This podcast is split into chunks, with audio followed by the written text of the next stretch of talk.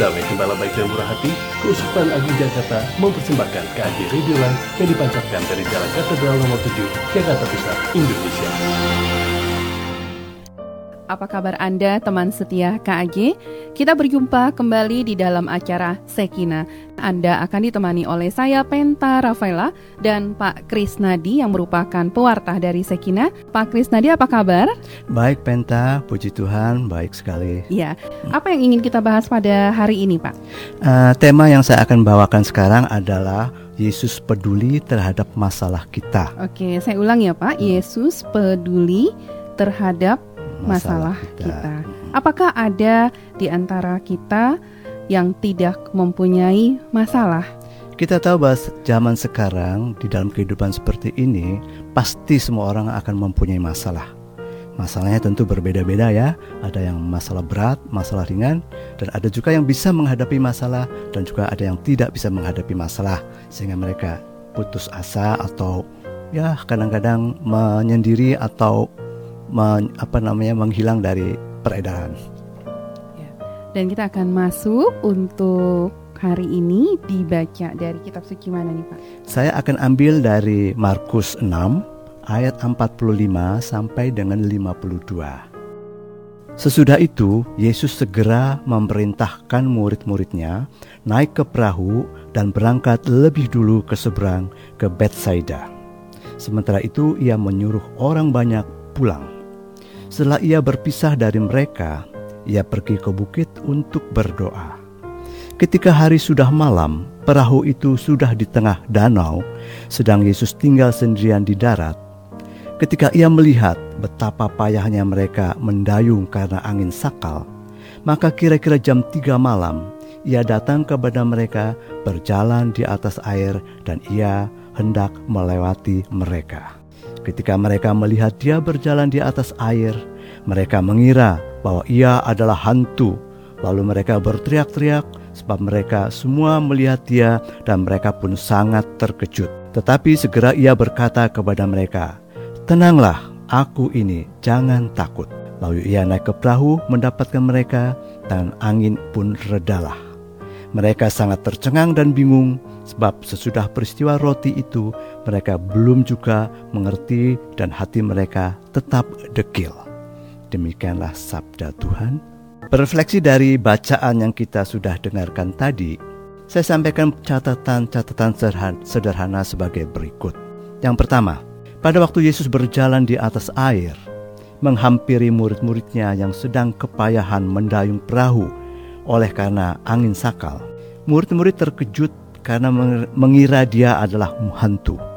Murid-murid sangat ketakutan. Perasaan takut kiranya terjadi dalam semua orang. Pada umumnya, orang takut dalam menghadapi hal-hal baru atau yang tiba-tiba muncul. Misalnya, takut menghadapi ujian, takut menghadapi tugas baru. Mungkin juga sang pengantin baru takut menghadapi malam pertama. Ibu mulai takut menghadapi kelahiran anak pertama dan seterusnya. Ada juga orang sebagai penumpang takut akan terjadi kecelakaan. Orang takut tinggal di rumah sendirian dan seterusnya. Apa sebenarnya yang menjadi penyebab ketakutan pada umumnya tidak jelas. Orang menjadi takut karena dirinya tidak putih maupun tidak hitam, melainkan abu-abu. Tidak jelas bersama dengan Tuhan atau bersatu dengan setan. Sebenarnya jika kita bersama Tuhan, tidak ada alasan untuk menjadi takut, karena Tuhan memang menang atas segala sesuatu. Sebaliknya, ketika bersama setan, ada kemudian takut terhadap Tuhan. Tenanglah, aku ini, jangan takut. Demikian sabda Tuhan. Yesus berkata kepada para rasul dan murid yang ketakutan karena mereka lelah dalam mendayung karena angin sakal dan tiba-tiba melihat orang berjalan-jalan di atas permukaan air. Tuhan hadir di mana-mana dan kapan saja, itulah yang harus kita imani. Dengan iman macam itu, tiada ketakutan sedikit pun dalam diri kita. Kehadiran Tuhan antara lain dapat kita lihat dan nikmati dalam apa yang baik, luhur, mulia, dan indah di sekitar kita. Dalam ciptaan-ciptaannya, terutama dalam diri manusia yang diciptakan sesuai dengan gambar atau citranya. Apa yang baik, luhur, mulia, dan indah di sekitar kita kiranya lebih banyak daripada apa yang jelek, amburadul, remeh, dan seterusnya. Maka marilah kita lihat dan imani agar kita tidak menjadi takut.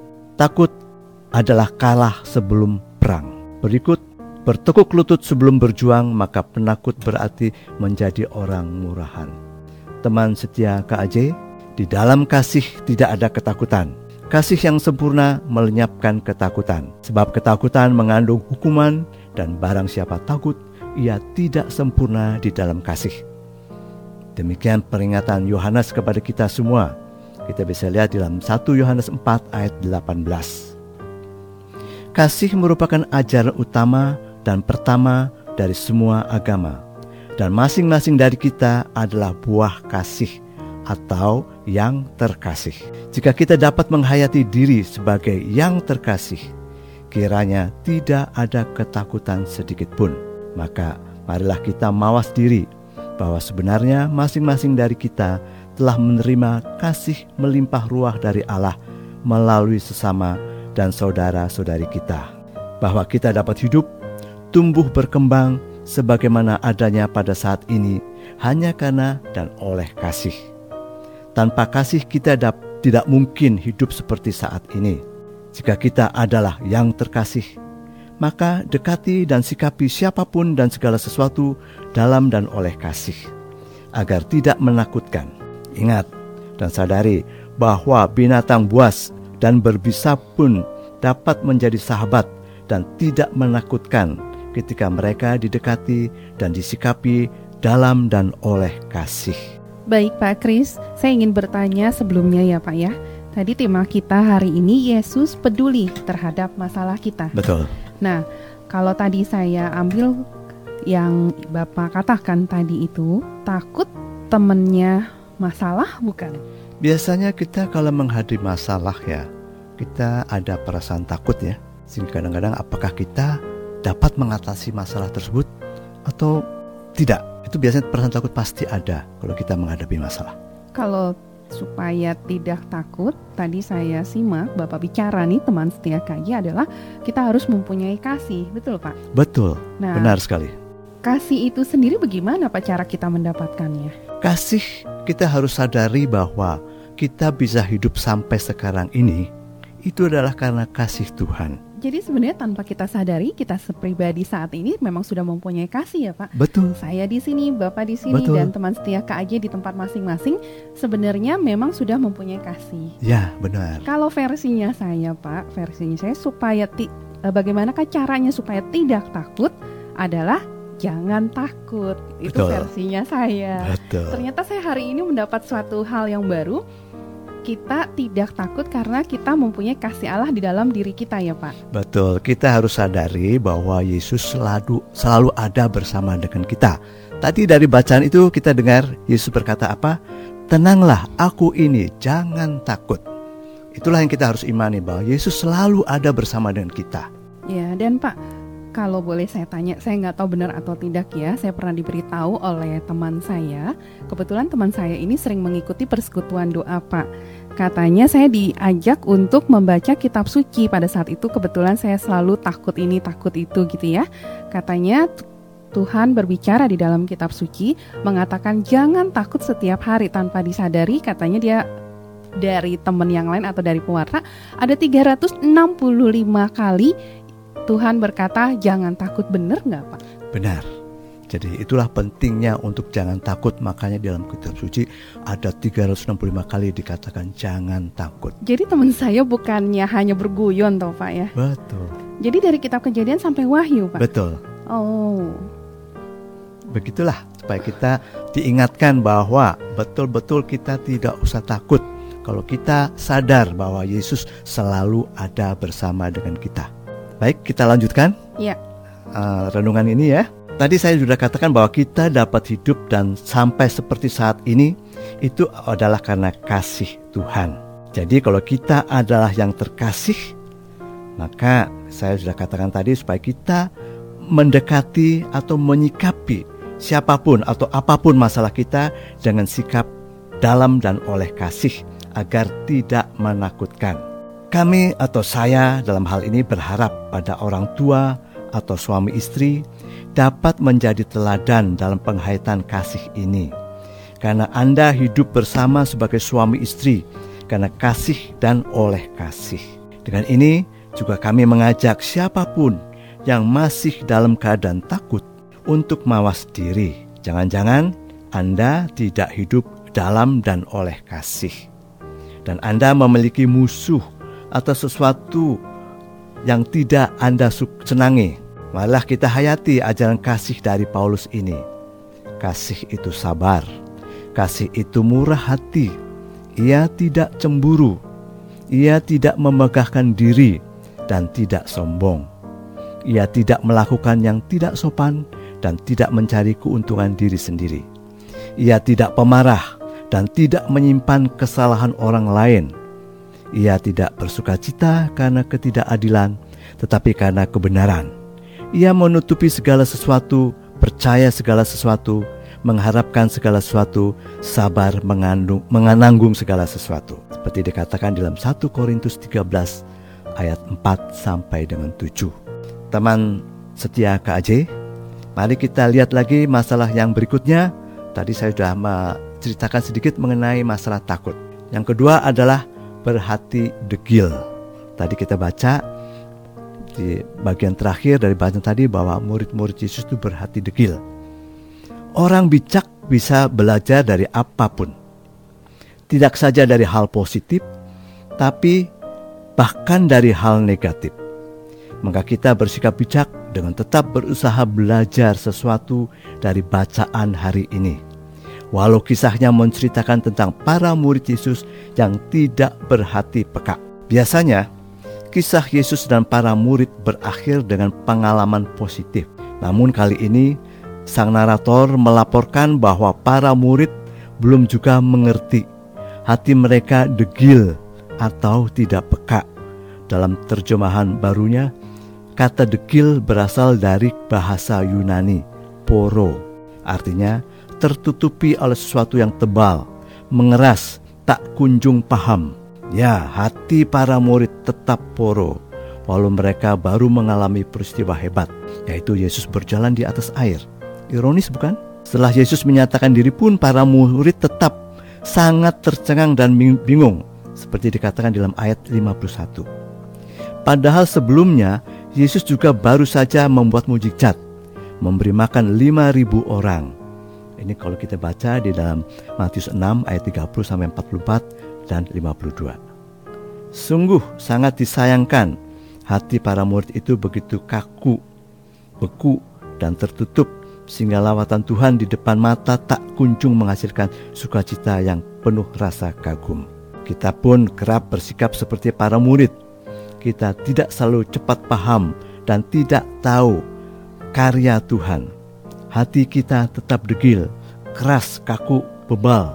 Hari ini mari panjatkan doa untuk suatu hal, meminta kepekaan hati untuk melihat kehadiran dan karya Tuhan setiap hari, agar kita tetap senantiasa hidup dengan rasa syukur dan kagum tiada henti dan atas kebaikannya yang tersebar dalam banyak peristiwa. Hati yang penuh kagum, hormat, dan syukur kepada Allah akan membangkitkan kekuatan batin yang besar. Itulah yang saya rasa penting dari bacaan itu, yaitu mengenai rasa takut dan rasa atau berhati dekil. Mari kita lanjutkan bacaan kita pada hari ini. Setiap orang pasti punya masalah, meskipun bobot masalahnya berbeda.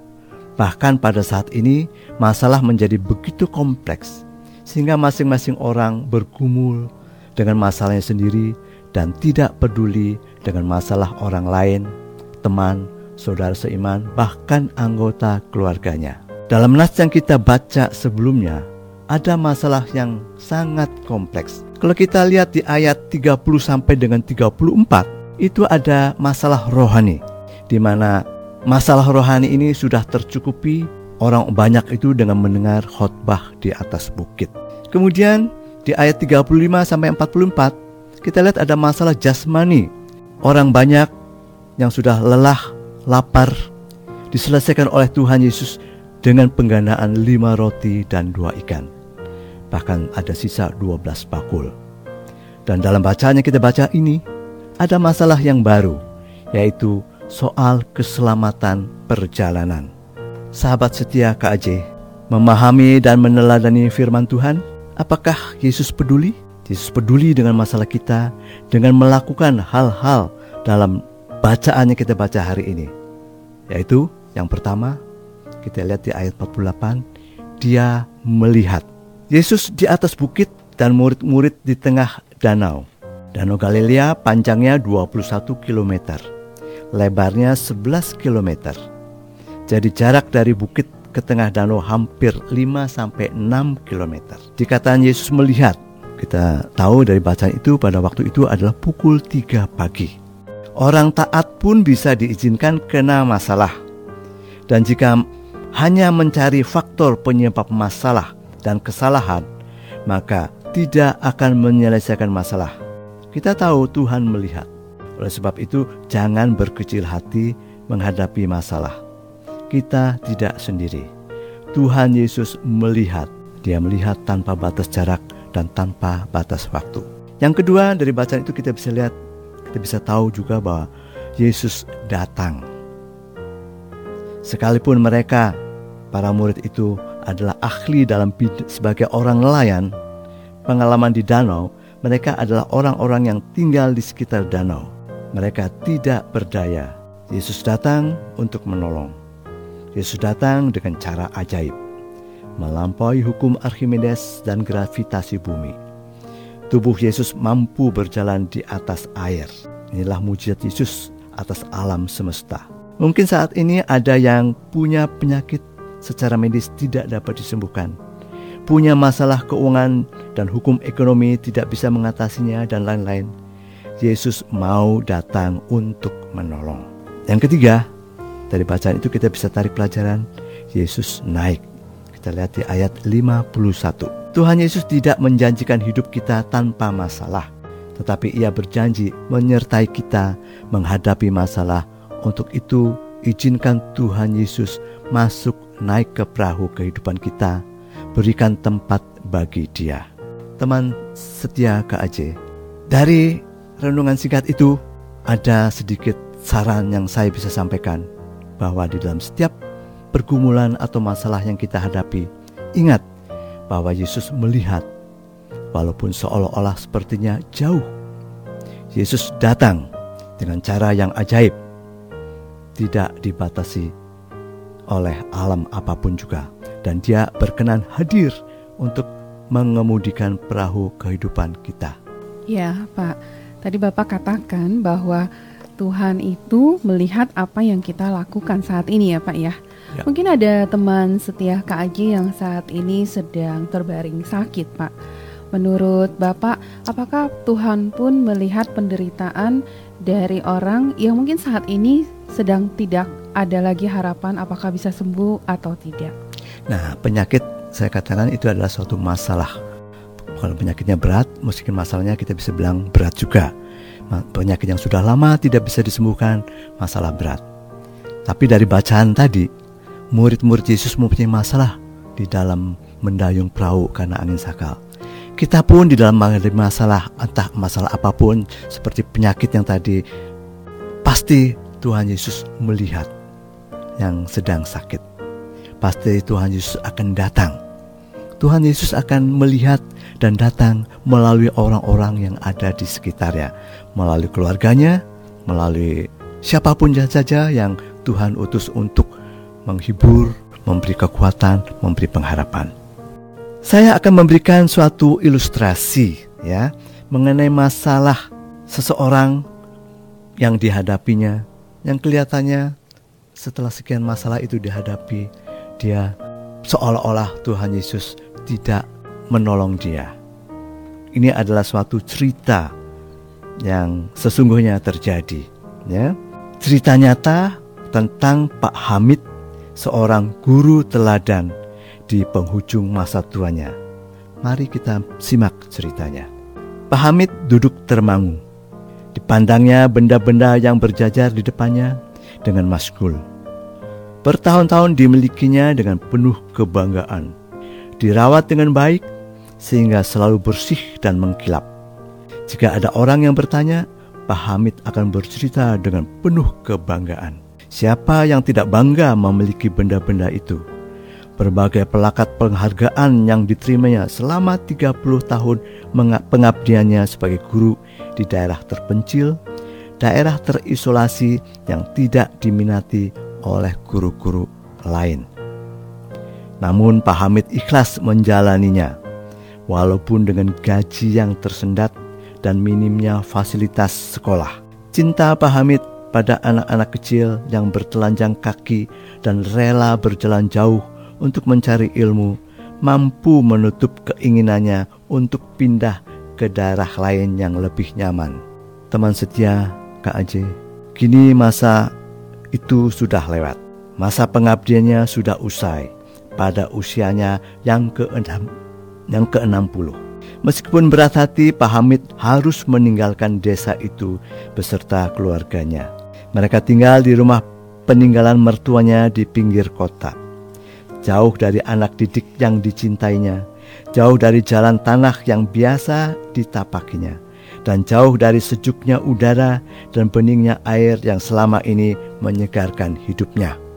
Hei, jualan jangan sambil melamun, teriak pedagang kaos kaki di sebelahnya. Pak Hamid tergagap.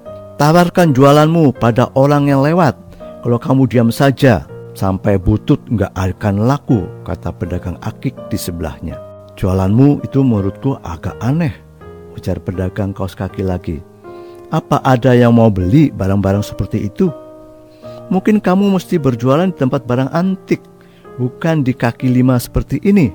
Pak Hamid tidak menjawab. Itu pula yang sedang dipikirkannya. Siapa yang tertarik untuk membeli plakat-plakat itu? Bukankah benda-benda itu tidak ada gunanya bagi orang lain, sekalipun sangat berarti baginya? Sebenarnya kenapa sampai kau jual tanda penghargaan itu? Tanya pedagang akik. Saya butuh uang, jawab Pak Hamid singkat. Apa istri atau anakmu sedang sakit?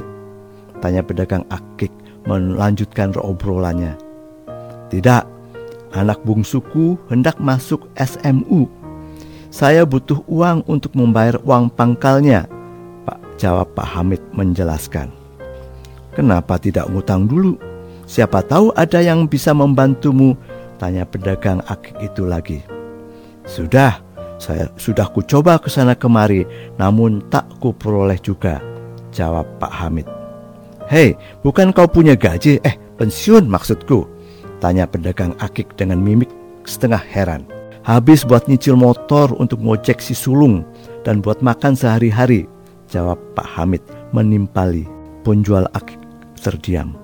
Mungkin merasa maklum sesama orang kecil yang mencoba bertahan hidup di kota dengan berjualan di kaki lima. Kau yakin jualanmu itu akan laku? Penjual kaos kaki bertanya lagi setelah beberapa saat menyimak obrolan Pak Hamid dengan pedagang akik. Matanya menyeratkan rasa iba. Insya Allah, jika Allah menghendaki aku memperoleh rezeki, maka tak ada yang dapat menghalanginya. Jawab Pak Hamid mantap.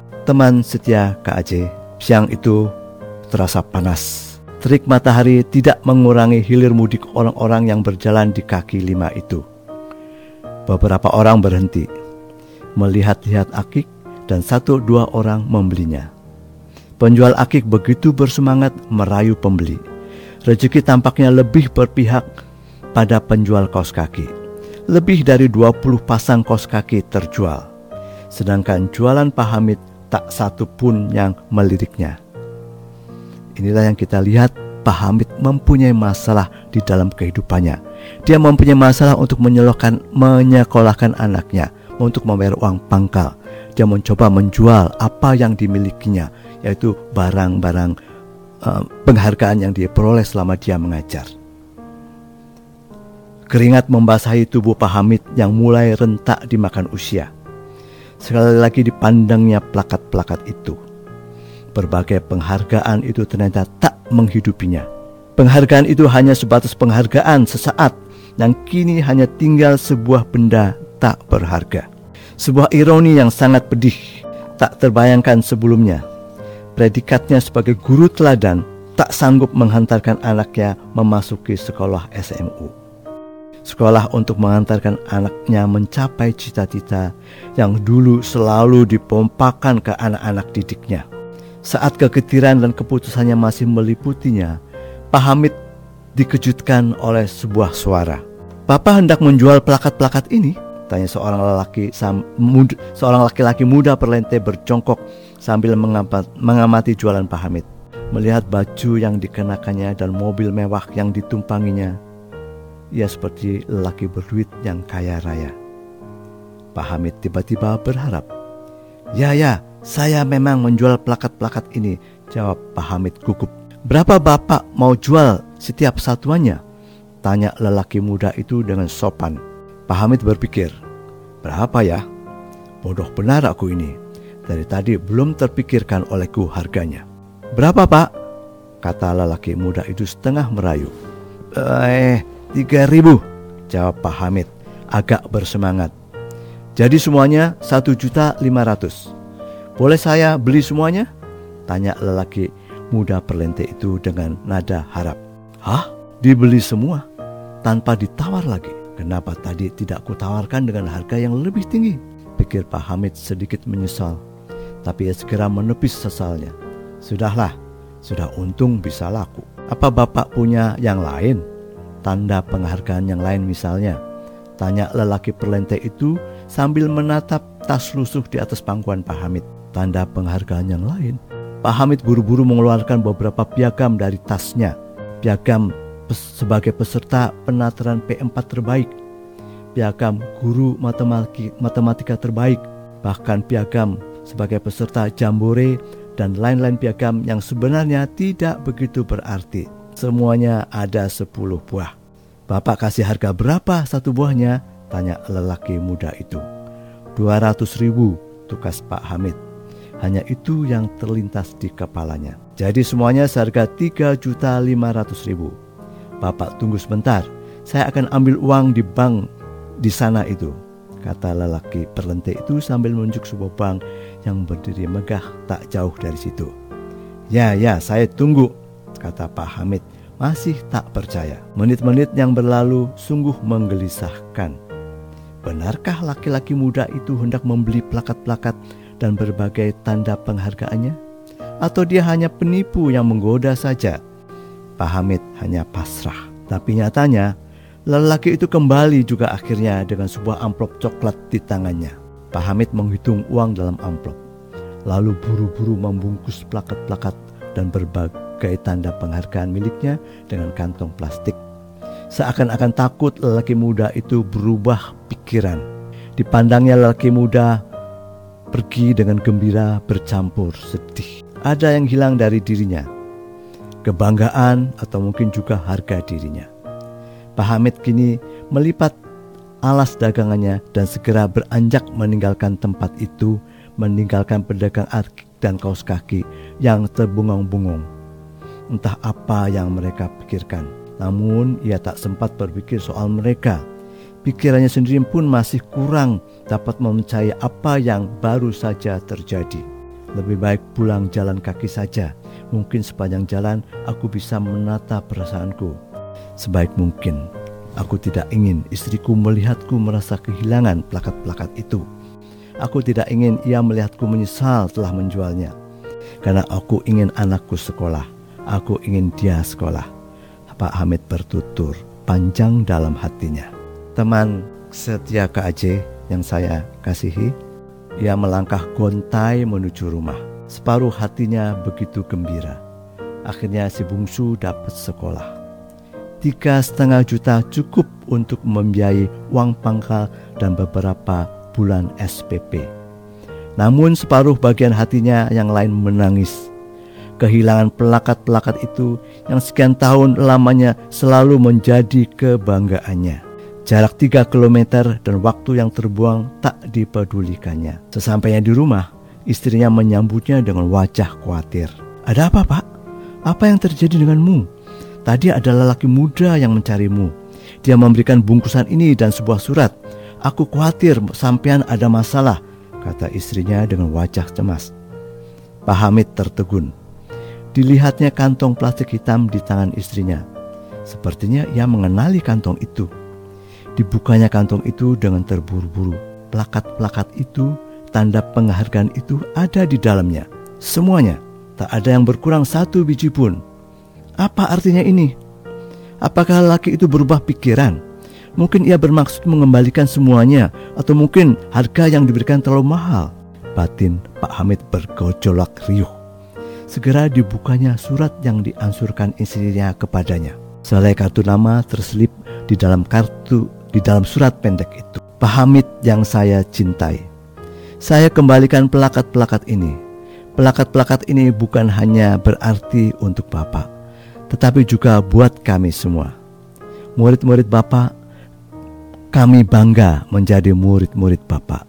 Terima kasih atas semuanya jasa Bapak. Saya Suryo, lulusan tahun 76. Terima kasih tak terhingga untukmu, guru. Tak ada kata-kata, hanya derasnya air mata yang membasahi pipi Pak Hamid. Itulah kisah Pak Hamid yang menghadapi masalah walaupun si dia sudah melayani sebagai guru teladan di daerah terpencil. Tapi dia mengalami masalah yaitu kesulitan uang bagaimana dia membiayai anaknya yang mau masuk SMU. Tapi masalah itu pada akhirnya dapat terselesaikan. Tuhan Yesus tidak tinggal diam. Tuhan Yesus melihat. Tuhan Yesus menghampiri melalui lelaki perlente itu. Kemudian Tuhan Yesus hadir di dalam perahu perjalanan Pak Hamid. Sehingga akhirnya Pak Hamid bisa membayar uang pangkal anaknya untuk masuk sekolah di SMU. Baik teman setia KG, kita sudah bersama-sama mendengarkan kisah seorang guru yang bernama Pak Hamid dan ternyata anak muda yang mendatangi dan kemudian membeli plakat penghargaan sebagai guru teladan atau piagam-piagam penghargaan itu adalah muridnya sendiri ya Pak ya? Ya betul. Nah Menurut saya dan juga mungkin teman setia KJ yang saat ini mendengarkan acara Sekina pada saat ini bertanya-tanya, ah saya sama seperti Pak Hamid ini. Jadi, di manakah sebenarnya letak kasih Allah pada Pak Hamid itu, Pak? Apakah sepanjang dia menjadi guru, kalau tadi saya tidak simak dengan baik, ataukah atau memang Bapak tidak mengatakannya, ini Pak Hamid ini menjadi guru itu sudah berapa lama Pak? Dia sudah lama menjadi guru ya, 35 tahun. Nah, 35 tahun hmm. ya menjadi guru. Tapi penghargaannya hanya dihargai 3 juta setengah. Tiga juta setengah ya Pak ya? Betul, total rupiah, semuanya. bukan Betul, dolar ya. Rupiah. Dan ini apakah hanya Bapak bercerita membuat skenario sendiri ataukah benar suatu kejadian nyata, Pak? Ini suatu kejadian yang betul-betul terjadi, ya. Dan ini saya dapatkan cerita ini dari internet. Ya. ya. Jadi ini Pak Hamid adalah seorang Katolik yang dia sudah begitu mengabdikan dirinya untuk mengajar di daerah terpencil dan dia tidak tergoda untuk seperti teman-temannya untuk pindah ke kota-kota besar untuk mengajar. Tapi dia sangat-sangat me, uh, mencintai statusnya sebagai guru melihat anak-anak kecil yang miskin yang kalau ke sekolah telanjang kaki yang jalannya tanah ke sekolah uh, Pak Hamid itu begitu betul tersentuh dan dia mencintai dan ingin berbagi kasih kepada anak-anak didiknya. Iya.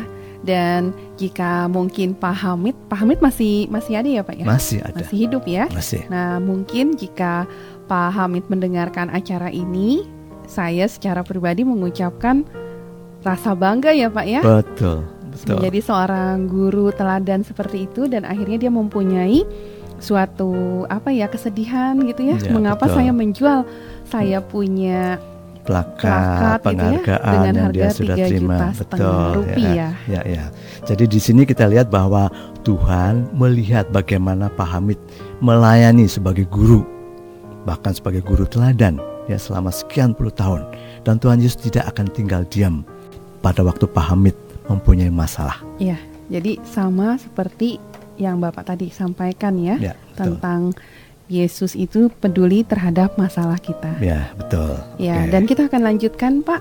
Oke, kita lanjutkan renungan kita ini, kita lihat di dalam Yakobus 1 ayat 2 sampai 4. Mengatakan, Saudara-saudaraku, anggaplah sebagai suatu kebahagiaan apabila kamu jatuh ke dalam berbagai-bagai pencobaan. Sebab kamu tahu bahwa ujian terhadap imanmu itu menghasilkan ketekunan. Dan biarkanlah ketekunan itu memperoleh buah yang matang, supaya kamu menjadi sempurna dan utuh dan tak terkekurangan suatu apa pun juga. Jadi dari ayat ini kita lihat bahwa kalau kita menghadapi masalah, anggaplah itu sebagai suatu kebahagiaan. Karena kita akan dikuatkan dengan percobaan-percobaan atau masalah yang akan yang kita hadapi sebagai ujian di dalam iman kita. Tuhan mau melihat di dalam kita menghadapi masalah sampai seberapa ma jauh kita tetap setia kepada Dia. Kadang-kadang kita di dalam kehidupan kita seakan-akan Tuhan Yesus tidak peduli terhadap masalah atau terhadap badai kehidupan yang kita alami. Ya, kita lihat yang pertama ya.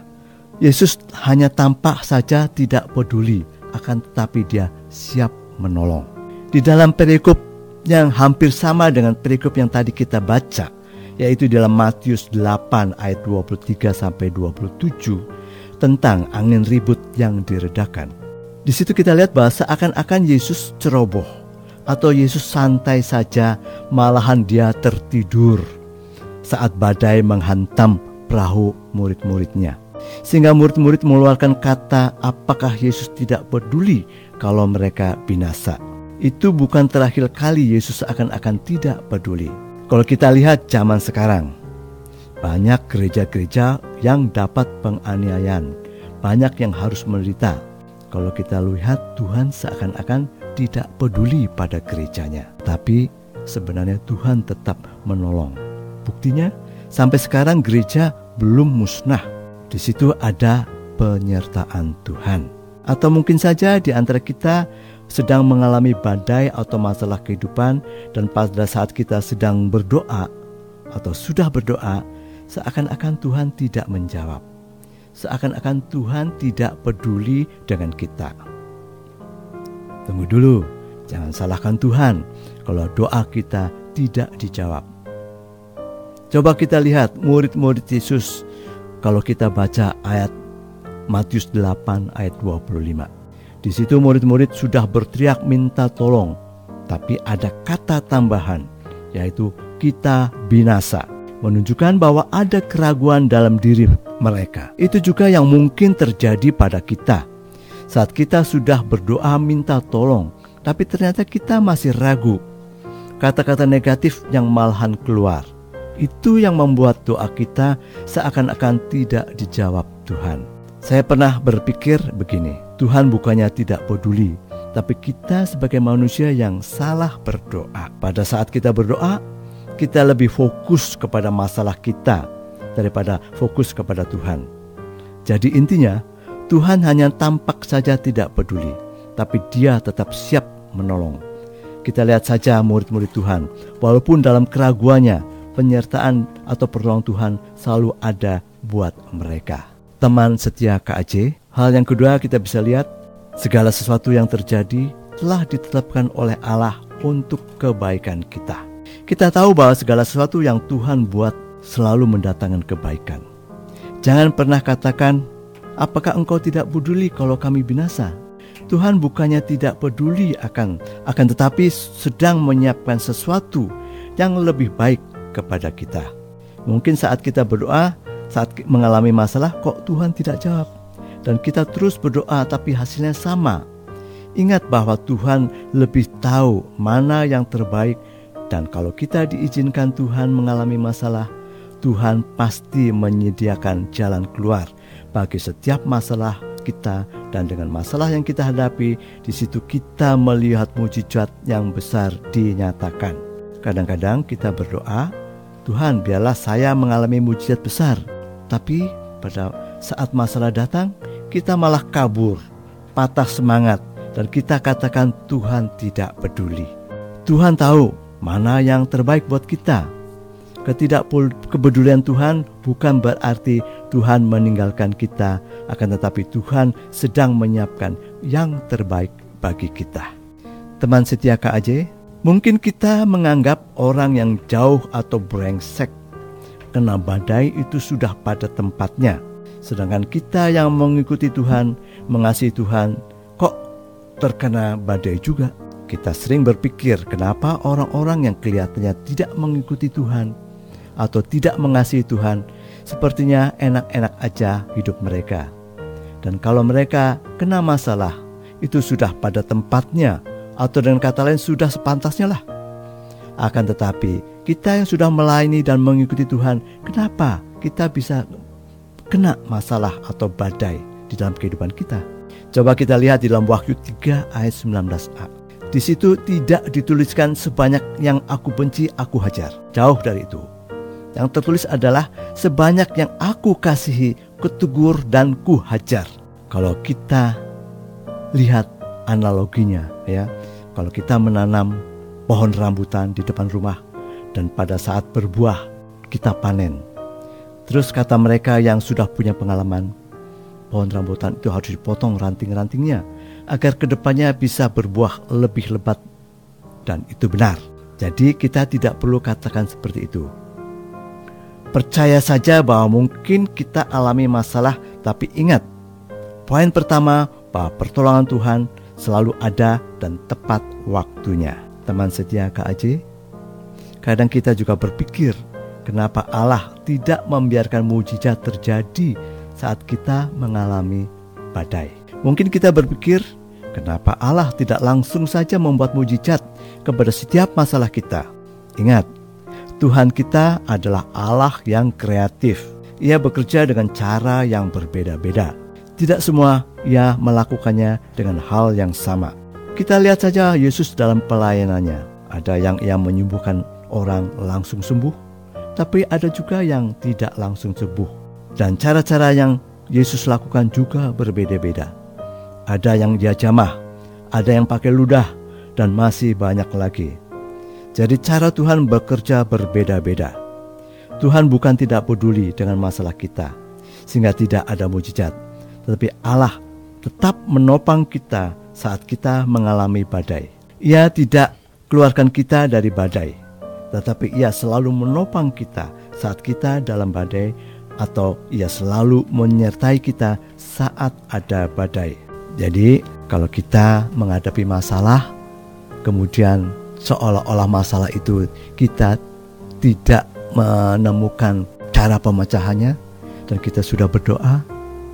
Saya sudah jelaskan tadi bagaimana masalah-masalah itu sampai tidak dijawab oleh Tuhan atau tidak ditolong oleh Tuhan. Teman setia KAJ, setelah kita bersama-sama mendengarkan renungan dengan tema Yesus peduli terhadap masalah kita, mudah-mudahan teman setia KAJ dapat memahami bahwa Yesus selalu ada bersama dengan kita, Dia selalu melihat kita, Dia selalu menghampiri kita, dan Dia selalu naik di dalam perahu kehidupan kita.